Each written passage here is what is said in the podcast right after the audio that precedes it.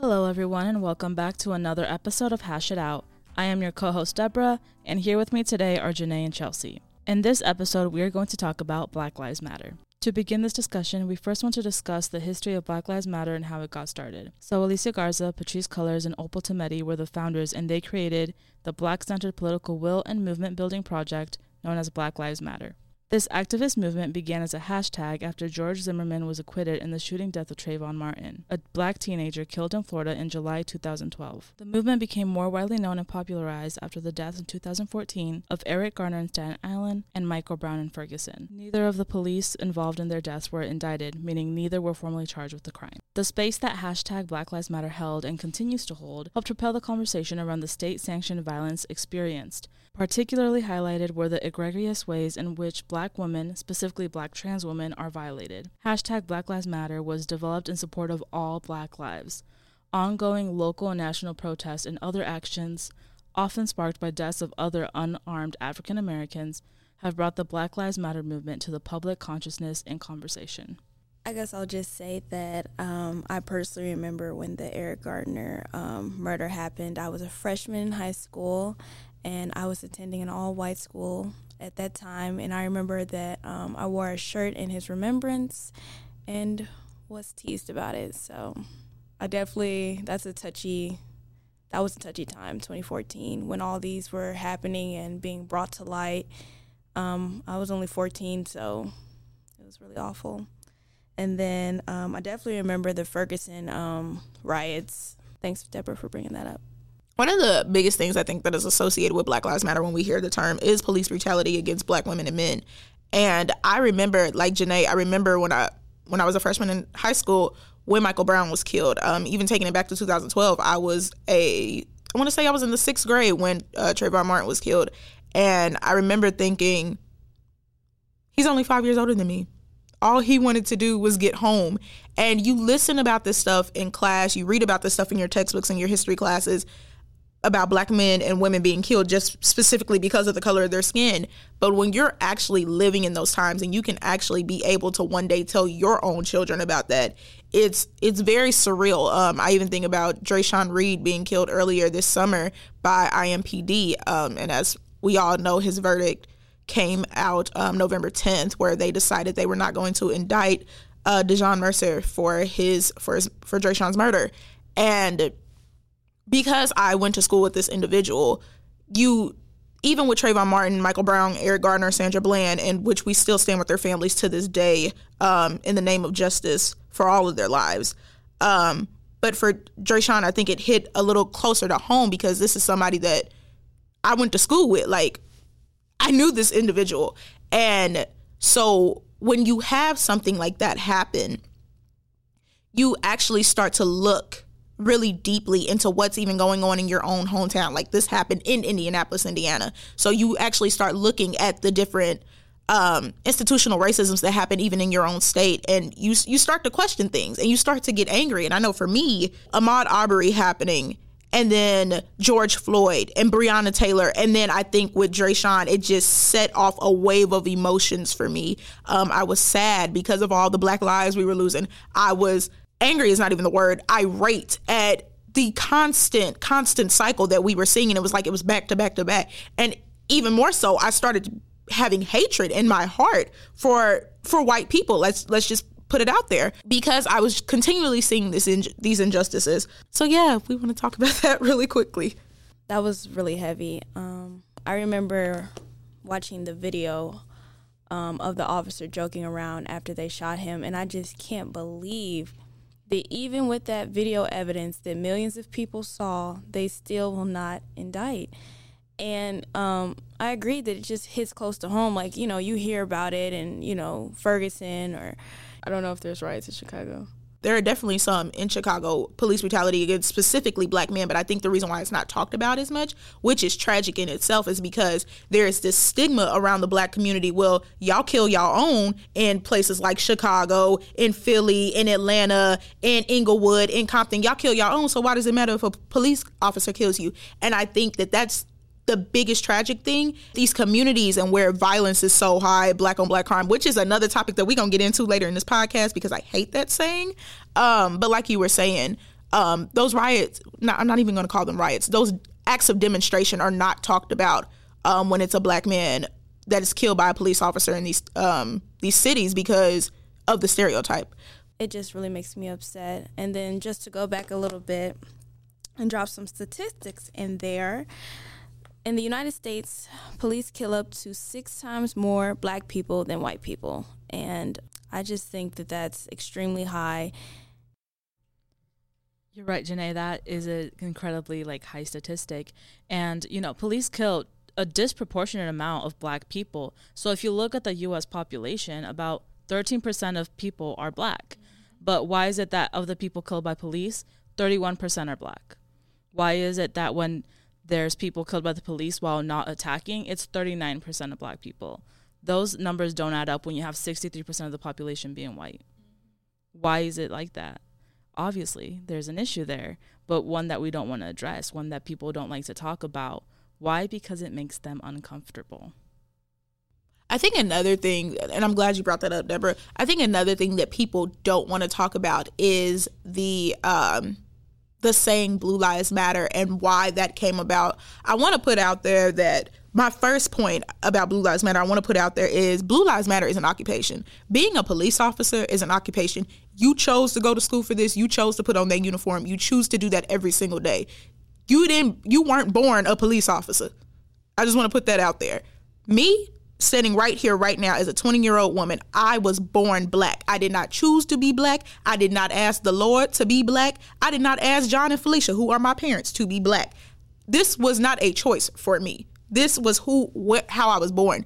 Blue lives matter i want to say is a determinant and it takes away from the actual fact that we are saying black lives matter because clearly our state clearly our country is not seeing that black lives actually matter because we're seeing this continuous cycle of violence from police officers against black people.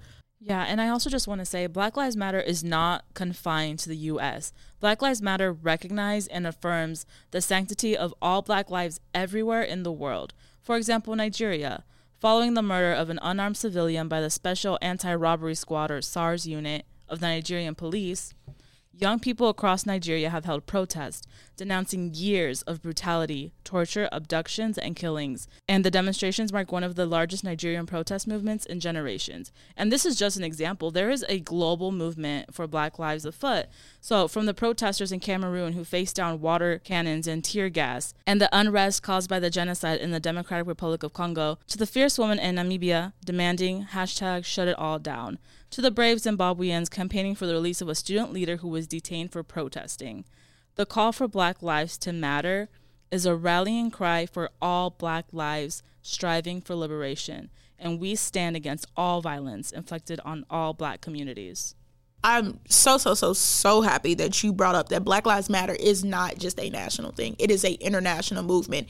And I want to put this out there before I say anything else. I love my community so much. I love being black and I love the black people in my community. But I am the first one to say that we still have so much work to do as a community. And I think one of the things that I'm not going to say angered me, but frustrated me is that we were so upset with our white counterparts when everything was happening during the summer and a lot of people who we considered friends, who we considered allies that were non black people weren't saying anything.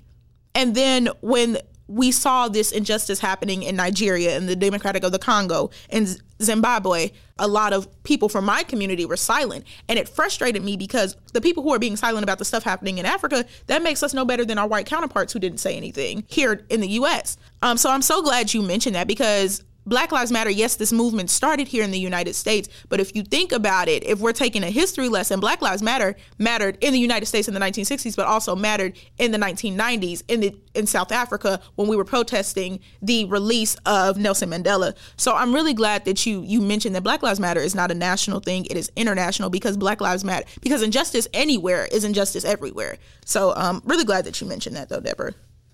And just to dive a little bit deeper into what both Chelsea and Deborah we're saying. The reason why we say all Black Lives Matter is to include those left out because of homophobia and transphobia that runs deep in the black community, unfortunately.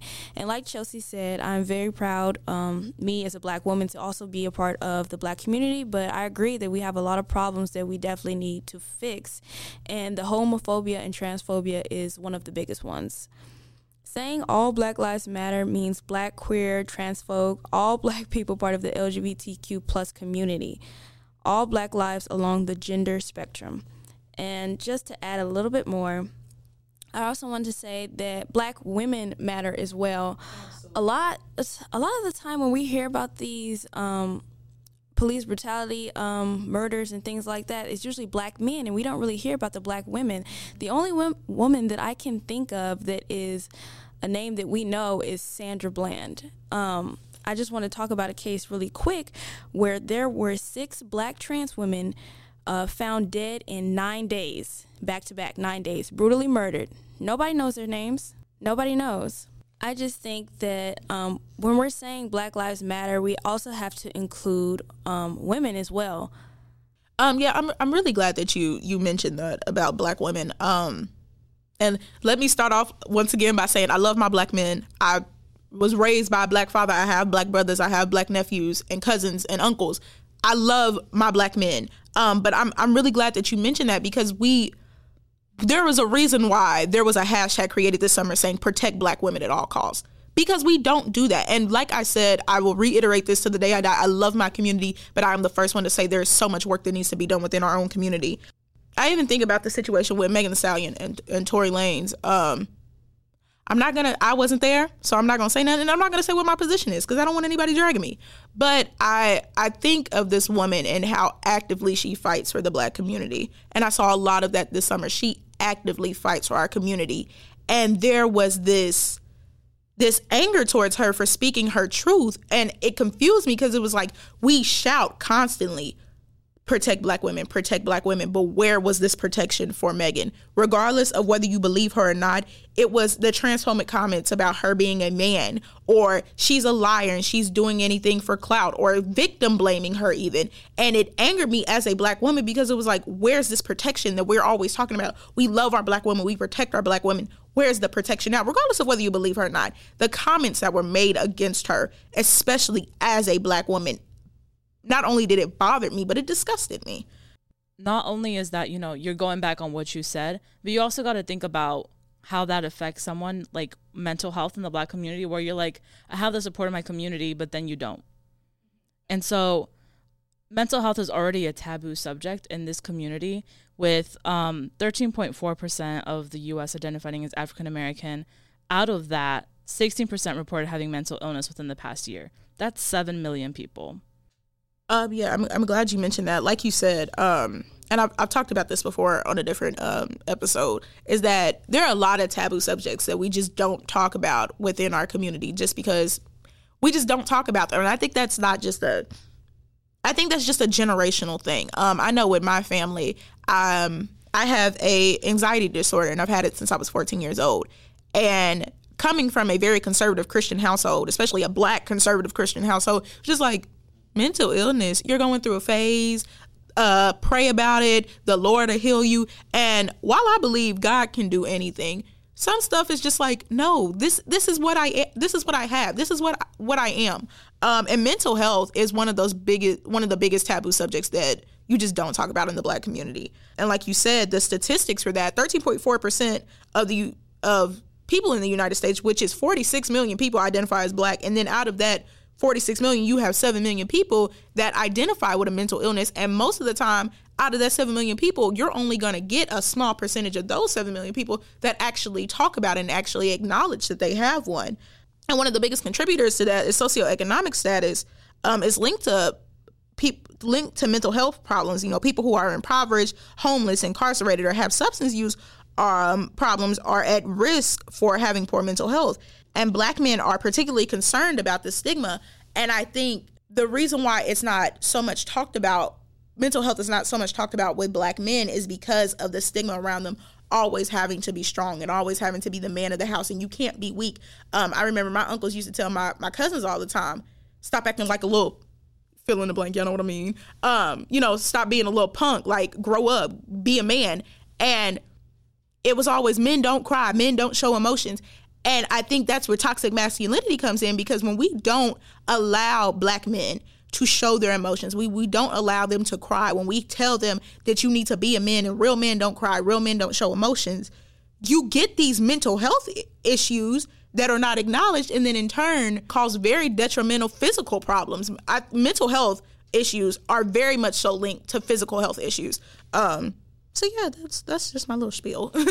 so Chelsea, I'm really glad that you brought that up because it really is a taboo um, topic in our community, and that's why I keep saying that we need um, more Black therapists, more Black psychiatrists, because when you see your people. Um, I feel like when you see um, a black therapist or psychiatrist, you feel more comfortable, at least in my experience. And just like Chelsea, I also have an anxiety disorder. And growing up, it was always, well, you know, just just go sit down, go just go calm down. Like that's the entire point. Like I can't calm down. That's why it's a disorder. So um, I definitely understand 100% where you're coming from, and it's definitely something that needs to be talked about more in our community community and not just talked about more but we need to advocate that you need to go get help like it's it's not you're not crazy it's not it's not weird it's not lame you just need to go to a therapist or um, something like that. So we just need to take off the stigma of going to therapy as well.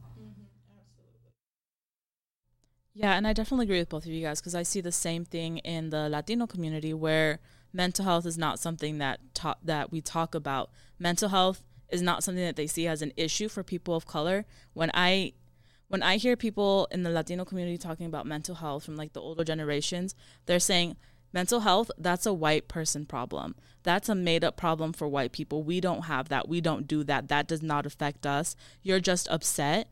You're not depressed. You're you're stop trying to be white. That's what I hear. Stop trying to be white. You're not you don't have a mental illness. You're not crazy. You don't need a psychologist. And there's just this stigma, this this idea that that's all a psychologist is is just for for crazy people and that's definitely not what it is. And so i think that also goes back to what you were saying Janae about representation and representation is really important. If there were more you know latino or latina psychologists or more black psychologists maybe we'd be more willing to kind of talk to that or more comfortable going in there and discussing that with someone who knows the implications of our skin color skin color definitely has an impact on our mental health. I think about like racial battle fatigue and how the constant, you know, microaggressions, the fear of going out at night and walking on the street, the fear of what the Black Lives Matter movement is that we fear that our lives are not valued as much as those of people who are not, you know, people of color. All of that fear, it adds up. So, if anything, mental health in these black and brown communities is even more important because of everything that we carry on our shoulders since the day we are born. And now, Deborah, you brought up um, skin color, so I want to kind of take it in a, um, in that direction. Um, colorism within the black community. One of the biggest things that I struggled with growing up was my skin complexion. Um, I grew up with um, lighter family members. Um, my grandmother is white passing. My mother is light skin. my, my father's a dark skinned man, and so are my sisters and my brothers. but and a lot of the people on my father's side are dark skinned, dark and brown skinned uh, men and women. But then a lot of people on my mother's side are light skinned men and women. And so for the longest time, me pretty much being around my mother's side of the family and not so much as my father's, I, I struggled being with them a lot. My younger cousins are Puerto Rican, white, and black. And lighter skin, very long, um, three three B, three C hair. And then there was me um, who had 3C, 4A, dark skin. I'm not to say overweight. I was fluffy, period. But I was the exact opposite of what my cousins were. And I would even have some of my family members be like, baby, you so pretty for a dark skinned girl. Are you so pretty for a brown skinned girl? And it would just be like, what does that mean? And then even in the TV shows that I, that I saw as a kid, you always saw these lighter skinned women. I um, one of the shows that I grew up on grew up on um, was a different world which is a spin-off of the cosby show and i love that show because of the hbc representation because of the d9 organization representation. But one of the things that um, one of the episodes i remember was kim who was a medical student she was a dark-skinned woman and there was this joke that her classmates were making. They were playing the dozens which is this old school game where you joke on people where you joke on people. But they were constantly making dark-skinned jokes and it got to the point where she was angry because it was like, yo, what are you what are you doing? You're equivalating dark skin to being ugly. And that was one of the biggest things for me is that I felt like because I was not of lighter skin, because I didn't have this exotic look that so many entertainers use today, that I was ugly. And I even think about now, um, the dark skin representation, we didn't get this, oh, I love dark skinned women until we really started calling people out like, hey, you a colorist, bro. And we started canceling people. And so I'm very, very appreciative. One of the songs that I still listen to to this day because it just gives me so much joy is Beyonce's Brown Skin Girl because it reminds me every day that I look in the mirror that I am beautiful, brown skin and all. And then there's always this thing of light skin versus dark skin that happens in our community and further divides us you we pit these especially especially when it comes to women we pit women against each other because of their skin complexion and let's just put this out there. Let's not sugarcoat anything. And I'm grateful that this podcast doesn't do, doesn't do this. Is that light skinned women have always been favored. This can even go back to slavery when you saw darker skinned women out in the fields and lighter skinned women were put into the house to be house slaves. And that was because anything that was equivalent to, to white, closer to white, was better. Um, I mean, you see that even now in our community that anything that's, let me put it this way, that mindset that was given during slavery has transcended over until Generation Z's times. Um, and it's it's just unfortunate that it has to be that way. Uh, one of the things that really hit home for me um, last year when we had the tunnel of oppression was the colorism room because I remember being an actor in that room that I had to take a minute because it really started weighing on me. The, the poem that I was saying it was like this is my experience in a poem, and so you know it's unfortunate we already have a system that is divided amongst us and then to have even these own problems in our own community that divides us even further it's it's, it's very very unfortunate uh, Chelsea, I just want to thank you for bringing up the Tunnel of Oppression room. I remember walking through last year, and you were an amazing actor. You played the part so well. And never in my 19 years of life have I been able to put into words how I felt the colorism of the black community, and you did it so well. So, Chelsea, I also want to I want to thank you for you know bringing up this discussion of like light skin versus dark skin, and I want to go back to something you had said before about how um, white features are considered better. So you know, as a Latina, I see that a lot in the Latino community where white features are nice. You know, and we, we had a whole episode about colorism in the Latinx community, so I don't want to go too far into it. But there's that whole idea that things that are related to black people are just seen as ugly or not as beautiful. And you see it in like telenovelas which I'd be watching with my family growing up. And all of the actresses our standard of beauty they all had white features. You know it's not until like recently that you're seeing representation of these um, actresses who have darker colored skin. And if they did have darker skin they were maids they were servants you know, they were the uneducated person in the novela in the show. It continues this stereotype that black people are stupid, that they're not as smart, that they're not as beautiful, and that's just not true. And as you said, like going through tunnel of oppression, when I went through last year, you know, I was the only person in my group going through tunnel that ended up, you know, not passing the brown paper bag test. So I was put on the other side and I was just standing on my own in that room. And again, like that poem, it definitely applied because in my family, I am one of the darker skinned Latinos in our family. And again, I also grew up with my mom's side of the family most of the time, and I and I remember, as I mentioned on a previous episode, that one day when I was like six or seven, my cousin came up to me and she was like, "You know what, Deborah? I think the reason you're ugly is because your dad is dark." And she told me, um, "You know, I think that's that's why I'm better than you because my dad wasn't as dark as yours is, and your dad is just ugly, and that's why you look the way you do." And like previously, like that's one of those moments that stood out to me because previously my mom they had always told me oh your skin is beautiful. They they would make jokes about like my skin like oh you're you're black you're dark and all that but i know that my mom did it lovingly because she always reminded me don't listen to what they're saying. Your skin is beautiful. Be yourself. So it wasn't until like it, it had always been like you know playful like they were laughing um, with me not at me. And so it wasn't until my cousin said that to my face that i was like wait excuse me what? You know because it was like the audacity. I feel like that colorism it's just everywhere in like black and brown communities. It's it's with people of color, colorism is there. And it's something that needs to be addressed. It's an issue that needs to be fixed because again, all skin colors are beautiful. So if you can't even see that within our own communities, how do we expect other communities to feel the same way? I also want to put this out there when we talk about all Black Lives Matter is that being black is not monolithic. There's not one way to just being black. There's not the blueprint of, oh, this is what a black person is. And that's what I love about my community is we continue to we continue to dispel this myth that there is one way of being black.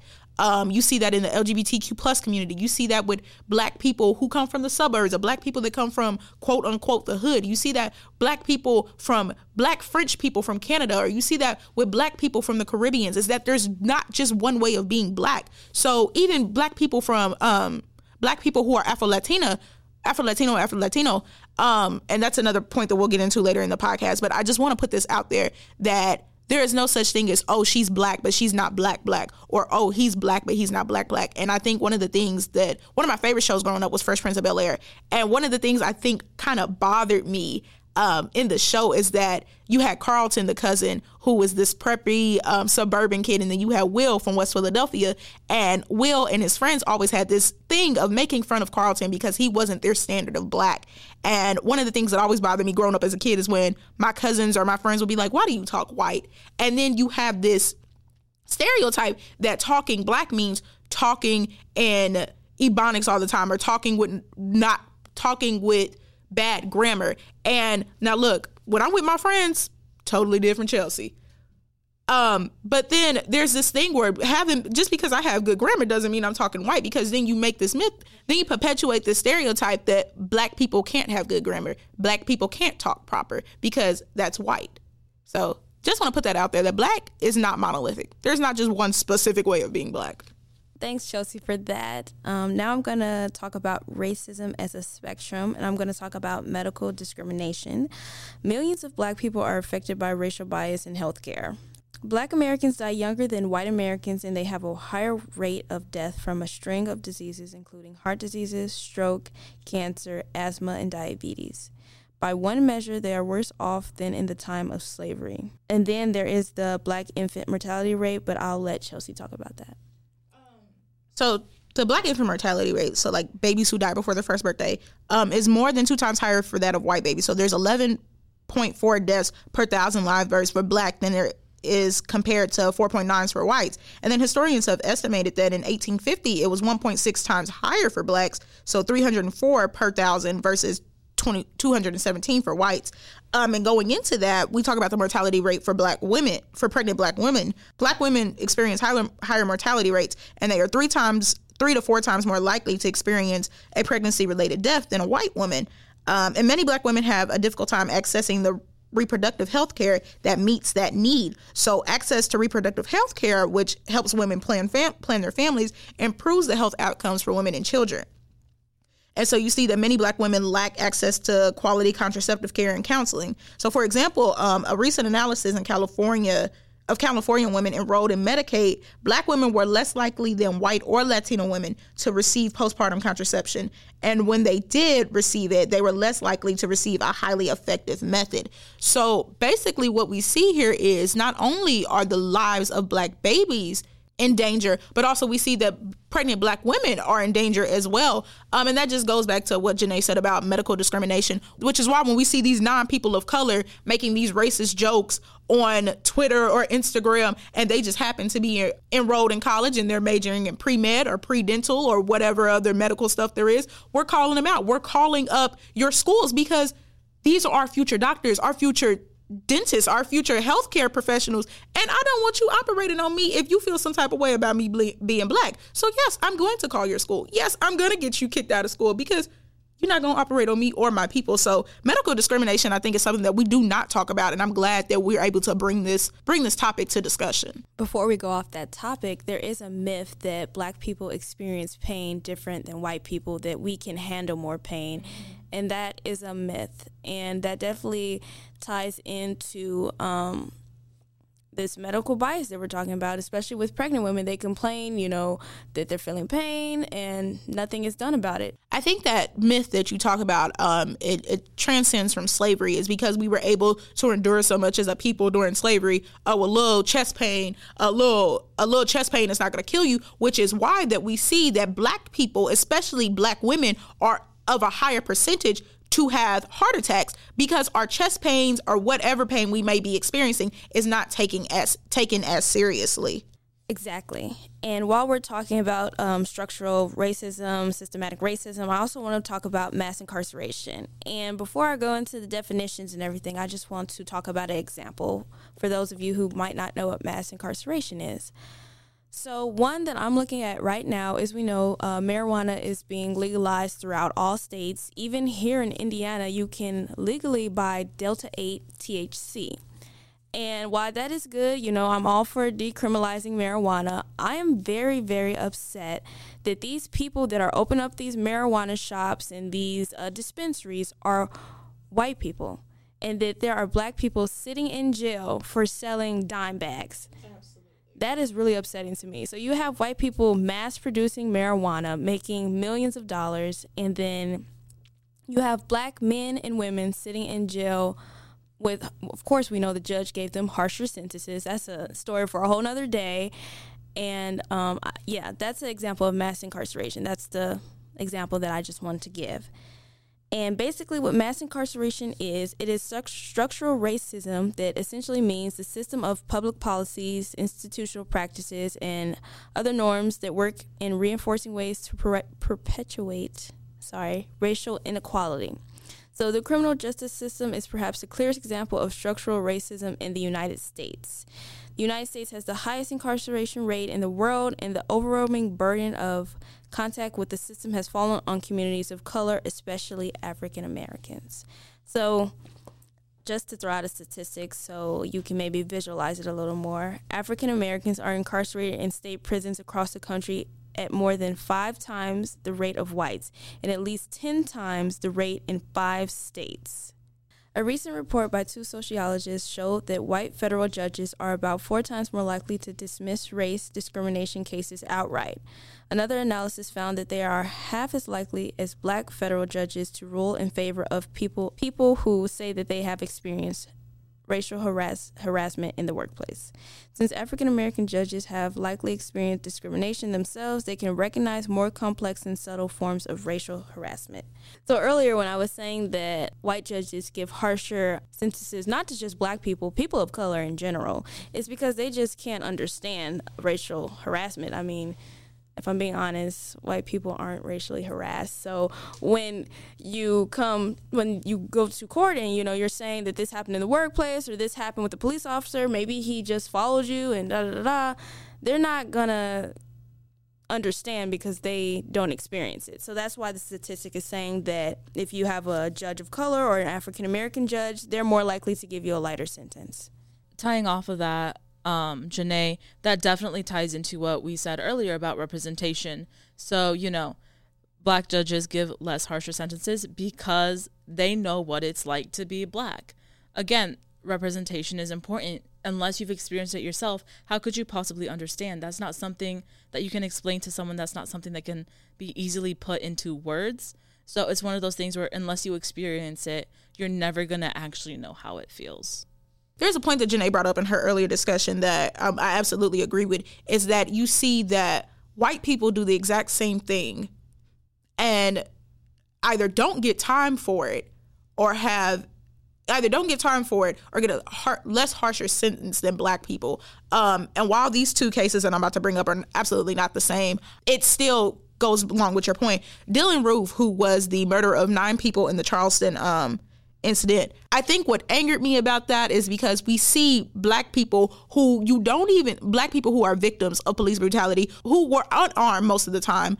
They are shot and killed. You not only gave Dylann Roof water, you took him to get something to eat. Yeah, you calmly disarmed him. And then you have Tatiana Arata, who was one of the main protesters um, in California, who's a protest leader, who's one of the, uh, she's 20 years old. She was uh, one of the main protesters in California doing everything that was happening this summer, who was arrested and faces 25 years in jail for public disruption. And I want to know where do we see, and that's where we go to talk about systematic racism within our justice system, is where is this balance at? One, on one hand, you have a murderer, a murderer. I even think about, um, what's his name? Kyle Rittenhouse? Is that his name? Mm-hmm. I even think about Kyle Rittenhouse, who caused a pub if we're going to talk about public disturbance who caused a public disturbance across state lines? He was a minor who brought a gun across state lines. I'm tired of hearing people say he was protecting his state. How you going to protect the state that you don't live in? Make it make sense. So you got one person a one white man and i'm going to call him a child because that's what he is. You have one white minor who brings a gun across state lines and causes a public disturbance because he's trying to fight against fight against people who are fighting for their lives and yet you have another student who is fighting for the fighting for the lives of black people and she faces 25 years to life. And you have christian people which is a whole nother subject for another day. You have christian christian all lives matter people who are raising money to get kyle rittenhouse a lawyer. Where's the balance and then I just want to talk on that because I did a paper on the Dylann situation, and that was just so disgusting that they got him water, took him to Burger King after he just killed. I don't even know how many people were in that church, but it had to be like eight or nine people mm-hmm. with a gun. And then the Kyle Rittenhouse thing that also upsets me because he also killed two people, and I don't see anything being done about that. And I I also saw the GoFundMe, and he raised like half a million dollars, and I don't understand. I really don't understand when we continue to talk about um, continue to talk about racism on a spectrum, I also want to think about workplace discrimination specifically when it comes to hair. Um, in 2019, California what became the first state to outlaw racial discrimination based on hair, and we see this. Uh, we have seen this a lot within the past couple of years. Is that we have seen young black girls being kicked out of school because of their hair. Um, I remember there. I cannot think of his name at this present moment, but there was a black um, male student who had dreads and they refused to let him walk across the stage unless he cut his hair. And he said he wasn't going to do it, which I wouldn't either. His dreads were long. I would not cut that either. That took a long time to grow. Um, but um, it was it was great for California to pass that law, but at the same time, for me, I felt like it was disheartening. And I in no way want to seem like that I'm ungrateful for progress. But when it's 2019 and this progress is coming so slow, yeah, I'm a little irritated about it because the fact that, and this I guess can go into cultural appropriation, is that black women have had these hair, black people, let me put it that way. I think this kind of goes into cultural appropriation because black people have had these hairstyles for years. We have had our afros, we have had our our weave and our wigs. We have had this for years, but when we do it, oh, it's ghetto. That's not appropriate for the work or the school place. It's not fashionable. It's this and it's that. But when non-white celebrities doing it, I ain't gonna drop no names, but y'all, know, I'm sure pe- people who are listening right now probably know who I'm talking about. But when non-white celebrities have the cornrows, or I think one of these celebrities called them boxer braids. When we have, when they have those things, it's marketable, it's fashionable. And I, um, there's a quote I saw it on Twitter, and I actually kind of want to get on the T-shirt because it's so true. Is that ghetto is what Black people have that has not been marketed yet. And when I saw that quote, I was like, you know, yo, you right. Anything that black people have innovated or created, I even think about with music, um, and this is kind of getting off my topic, but anything that black people have created from jazz to gospel to rock and roll, which a lot of people don't know about, to even heavy metal and punk, guess black people created that.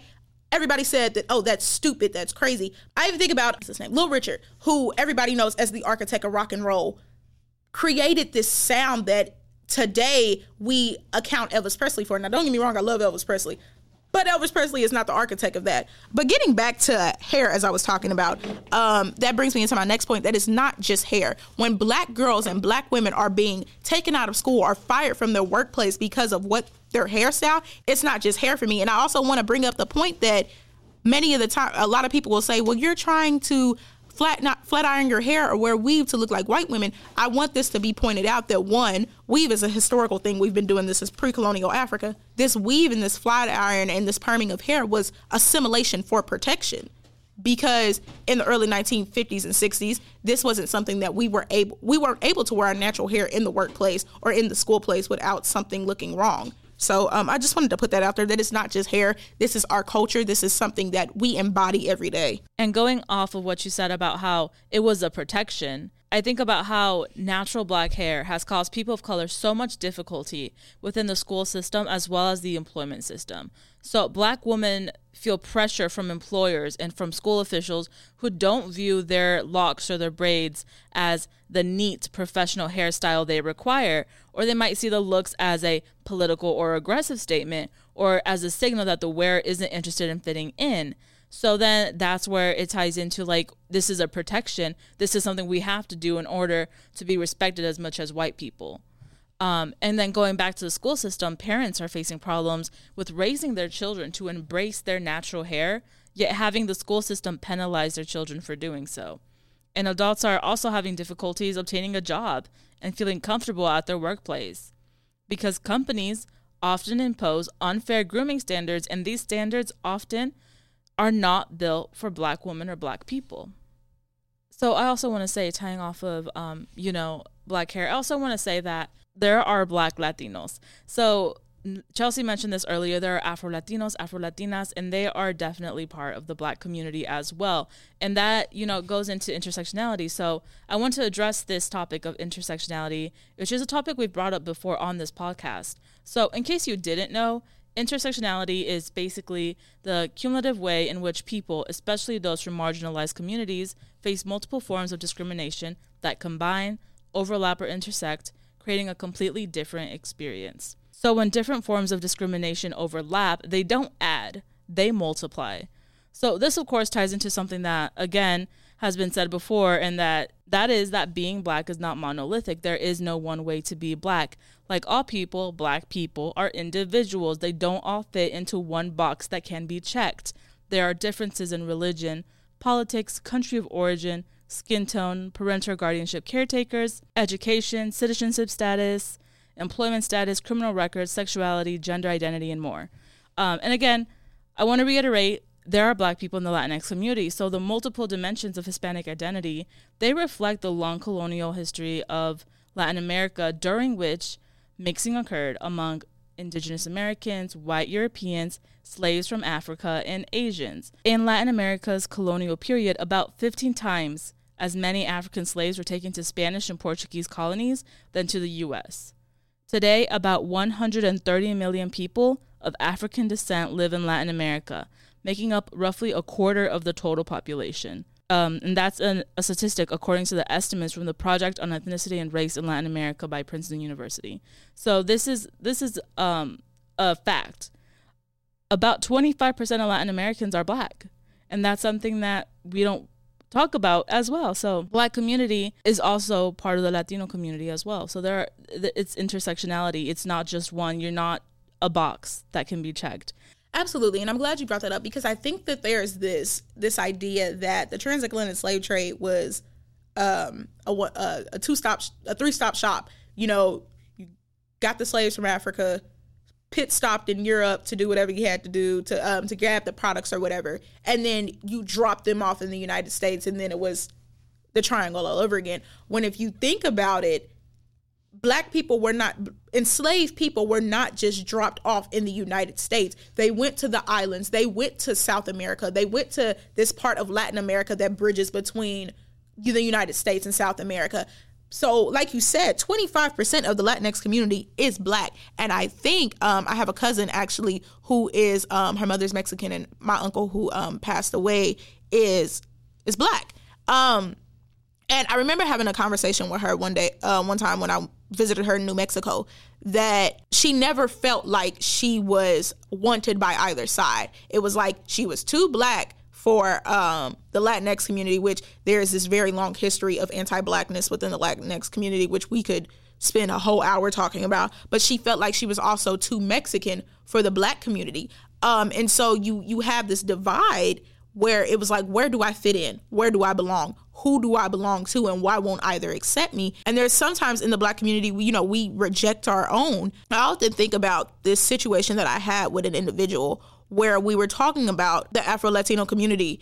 And it was like, well, how black are they? How can we devalue somebody else's blackness? How do we do that?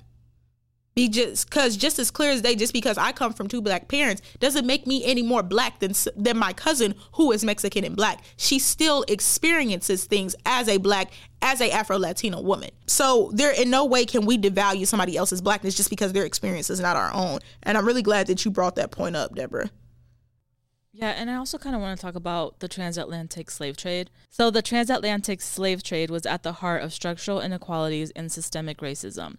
Slavery's long legal existence created the American caste system that endures today, one that maintains a false white superiority and black inferiority built on an unfair education system, unfair unemployment system, and social institutions that support this notion while appropriating black language, music, and fashion. It contributed to the poverty, social exclusion, and violence that affects people of African descent at disproportionately high levels. And this, of course, includes things like the school to prison pipeline. Um, but we don't like to talk about it. Um, and according to Michael Simanga, who is an adjunct professor of African American Studies at Georgia State University, there are two reasons why we don't like to talk about slavery. The first is that it's a subject that makes us have to face the ugliness of our history against the beauty of American history. It forces us to then commit to structural changes that the country has not yet gotten ready to address changes having to do with discriminatory practices, and unequal education, unequal employment, unequal housing, and how we teach our history without including all Americans. Talking about slavery would require us to embrace a completely different American nar- narrative, and we're not ready to let go of the old one.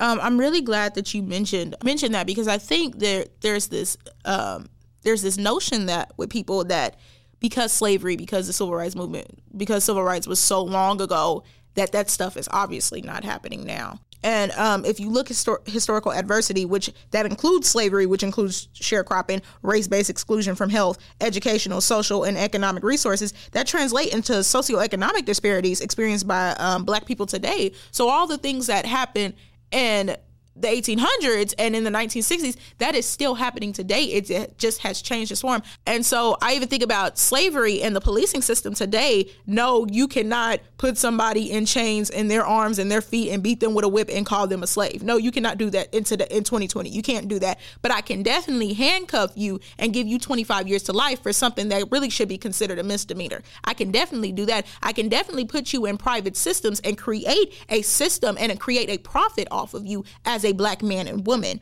And so, yes, slavery was in the 1600s. Yes, Jim Crow was in the 50s and the 60s, but mass incarceration, gentrification, police brutality, that exists today in 2020. It has just changed its form and changed different names.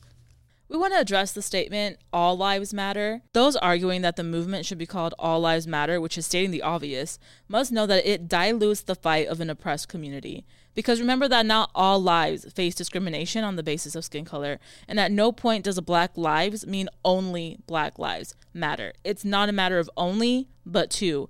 Black lives matter too. I tried not to really talk about all lives matter because I feel like I go in a tangent whenever I do. So um, I will just pose this question: Where was all lives matter from 1619 to 1968?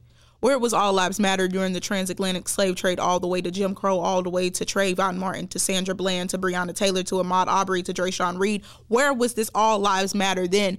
Because I, I find it interesting that all lives matter only when we shout black lives matter when we scream all when people scream all lives matter it's only to deter and to distract people from hearing black lives matter and let's be clear that if black lives truly did matter we wouldn't have to shout it if black lives truly did matter Dreasjon Reed's murderer would have had a would have had a conviction if black lives matter Sandra Bland would be alive. If Black lives truly did matter, Trayvon Martin would have made it home. Elijah McClain would have been at home with his family. If Black lives truly did matter. If Black lives matter, Dr. King would not have been shot and killed.